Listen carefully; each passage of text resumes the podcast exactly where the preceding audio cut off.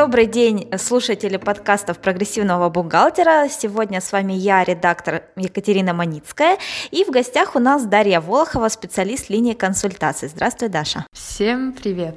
А сегодня мы обсудим отмену ЕНВД. Это, наверное, сейчас самая такая горячая, больная тема для тех, э, кто использовал этот налоговый режим. И вот наш первый вопрос, Даша, скажи, вот совсем-совсем отменяют? Для всех, для всех? А как бы это ни было грустно для многих предпринимателей, но да, совсем отменяют. Принципе, это нововведение планировалось уже давно и уже не раз продлевали э, отмену, но 2021 год будет э, началом новой эпохи, так скажем, и да, ЕНВД у нас упрощается. Угу. Ну все, больше ЕНВД не будет ни для кого без исключений, значит, да. Что же тогда делать тем, кто использовал ЕНВД? Куда идти? Для каждой организации или же для каждого индивидуального предпринимателя есть э, различные варианты дальнейших действий. Первый, да, вариант, э, казалось бы, в каком-то месте даже простой, можно ничего не делать, не подавать заявление, не задумываться о своем будущем, но после вы просто будете переведены на общую систему налогообложения. Но в соответствии с этим вам придется платить э, большое количество достаточно налогов, подавать отчетность без каких-либо льгот. Если же задуматься об этом заранее, хотя бы в декабре, хотя уже последний месяц, то индивидуальные предприниматели могут а, стать самозанятыми, если нет наемных работников, да, например, часто у нас мастера ногтевого сервиса, или же, например, выбрать патентную систему налогообложения, упрощенную. А, в свою очередь, организации, например, ООО разные – могут также выбрать упрощенную систему налогообложения и э, что индивидуальные предприниматели, что обычные организации могут принимать такой специальный налоговый режим, как э, сельхозналог, если у них какая-либо деятельность связана с движением и производством да, сельхозпродукции. Угу.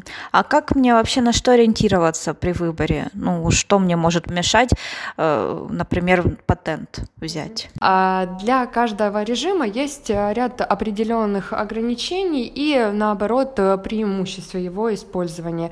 Да, если это патент, по каждому виду деятельности есть э, свои показатели, которые должны быть соблюдены. Например, да, площадь помещения, численность э, персонала, уровень дохода. То же самое для упрощенной системы налогообложения всегда устанавливается среднесписочная численность сотрудников на дату, плюс к этому всегда в основном для каждого специального налогового режима у нас э, есть ограничения по сотрудникам. Угу. А вид деятельности влияет? Вид деятельности по большей степени нет, он не влияет. Э, только вот для патента только могут выбрать определенные. В основном влияют, используете ли вы э, под акцизную продукцию, реализуете ее или нет, в основном специальные режимы на ней не предусмотрены. И то же самое касается маркированных э, товаров. Например, на патенте или на специальном режиме для на профессиональный доход, там не самозанятые. Да, да, да. Угу, они не могут с маркировкой ничего продавать, да? А правильно я поняла, что если у нас мы совмещали э, упрощенку и вмененку, то нам можно ничего не подавать, и мы останемся да, на упрощенке. в таком случае на упрощенке, да. Если же ввели только ЕНВД, не было совмещения, тогда да, вы без подачи заявления будете переведены на общую. Если совмещение, тут можно не беспокоиться. Угу. Ну, насколько я помню, на ЕНВД вот не было такого прям сложного учета и отчетности каких-то особых. То есть сейчас, получается, ситуация изменится. Нужно будет по-взрослому вести учет. Да, так? да, да. А, большинство предпринимателей, даже которые использовали ЕНВД, даже некоторые не использовали Excel, не говоря уже о системах 1С. Вот, а, потому что не требовалось большого количества отчетности, а, была одна обязанность раз в квартал подать э, стандартную форму декларации по ЕНВД. Теперь, а, если даже переходим мы на упрощенную систему налогообложения или же уже говоря о общей, то, естественно, потребуется формировать отчеты согласно законодательству, подавать их в срок. Не будет никаких льгот или ограничений, что вы раньше работали для ЕНВД, и поэтому вы не подаете отчетности. Единственное, нет э, отчетности вообще никакой, это для самозанятых, потому что они, грубо говоря, работают в приложении, где отражают всю информацию для налоговой. Ну да, но у них э, далеко не все могут самозанятыми да, да, стать. Да. Это такие ну, совсем малая, наверное, часть тех, кто будет с ХИНВД идти туда. Э, ясно. А на упрощенке, то есть у них тоже э, будет вся отчетность. Да, да, да. Ну, конечно, если сравнивать общую систему налогообложения и упрощенка, там действительно отчетов меньше. Грубо говоря, общее это у нас и декларации по НДС, по прибыли, это большие отчеты. На упрощенке здесь книга учета доходов доходов и расходов и декларация по УСН, которая ежеквартально подается у нас. Угу. А у прощенки вроде два вида есть. Да, у нас э, предусмотрено два вида, и э, как раз-таки, да, на какой перейти э, определяет сама организация, нет каких-либо обязательств перед ней. Чтобы определиться, есть много сейчас, да, сайтов, где можно выбрать точнее пройти тестирование, и программа покажет, какой из режимов налогообложения больше подойдет, в каком будете вы э, иметь меньшую налоговую нагрузку, так скажем. То же самое реализованное в 1С – это сравнение режимов налогообложения, когда вводятся э, примерные доходы, расходы, что тратится на зарплату, и программа самостоятельно определяет, что будет наиболее приоритетным для вашей организации. А мы можем с этим помочь? Наши специалисты могут помочь выбрать да, режим? Да, да. Если, например, у вас уже есть, да, у некоторых пользователей, которые совмещали УСН и ЕНВД, у них у многих есть система 1С. Там они могут и самостоятельно сделать. Если э, учет велся, так скажем, на коленке, то, да, можно будет обратиться к нашим специалистам, заполнить э, простую анкету, после чего, да, специалист уже, который ориентируется на ЕНВД, специализируется на этой системе, поможет определиться с последующим режимом налогообложением и также да, подскажет, что понадобится в будущем, какие программы, какие документы. Потому что, например, на ЕНВД не нужна была та же учетная политика. На упрощенной, а тем более на общей, естественно, этот документ необходим. Угу. А вот как сам процесс перехода вообще будет осуществляться? Я так поняла, если ничего не сделать, сейчас отдохнуть, полениться, потом ты страдаешь с общей системой там и делаешь кучу этих отчетов, платишь кучу налогов. Что надо сделать, чтобы не остаться на общей? А чтобы не остаться на общей системе, точнее не перейти на общую систему налогообложения, а, до конца декабря в отношении большинства режимов налогообложения нужно подать а, налоговое заявление. Заявление не так сложно в заполнении, его форма располагается и на сайте вот, информационной системы 1С, также налог.ру, консультант в свободном доступе находится, где указывается, собственно, вид, на который мы переходим, и доходы, расходы, среднесписочная численность а, сотрудников. А, заявление подается, если в отношении упрощенной системы налогообложения, до 31 декабря. А, в отношении патента было ограничение до 17 декабря, но совсем вот вчера у нас вышли новые изменение, что а, продлевается срок подачи заявления на патент и аналогично упрощенное будет приниматься до 31 декабря 2020 года. Ну, слава богу, наверное, они почувствовали, что кто-то все-таки, может, еще не да, до конца да, разобрался да. и все-таки сможет попасть на патент. А, кстати, вот патент, я так понимаю, это тоже не очень сложное в плане да, и введения учета. Да, там а, единственный, так скажем, документ это тоже декларация и книга учета патента, но ее также ведут не все все ее предоставляют по запросу налоговой.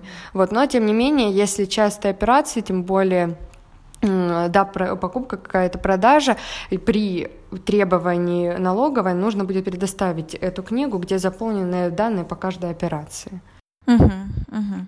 Ну, похоже, наверное, будет чем-то, да, поближе да, да, чем, да. попроще, чем э, упрощенка та же. А вот, э, например, мы в декабре написали это заявление, а дальше нам нужно будет отчитываться за этот год по ЕНВД еще? А, несмотря на то, что да, с 2021 года ЕНВД упраздняется, за весь год э, 2020 нам ну, нужно будет отчитаться в последний, так скажем, раз э, в январе 2021 года, подать, так скажем, заключительную декларацию по ЕНВД. И все. После этого никаких отчетностей дополнительных, э, информационных писем мы не отправляем в налоговую. Мгм. Хорошо. Давай, наверное, перейдем с тобой к вопросам наших читателей, подписчиков. Э, Первое, у нас была просьба разобрать форму заявления при переходе на другую систему. Есть там что тебе сказать про это? Смотрите, в целом а, заявление, как я уже сказала, да, оно находится в свободном доступе, есть разные инструкции по его заполнению. Тут а, также зависит, э, в зависимости от какой на какую систему налогообложения вы переходите. Ну, я взяла наиболее часто встречающиеся, это упрощенная система налогообложения.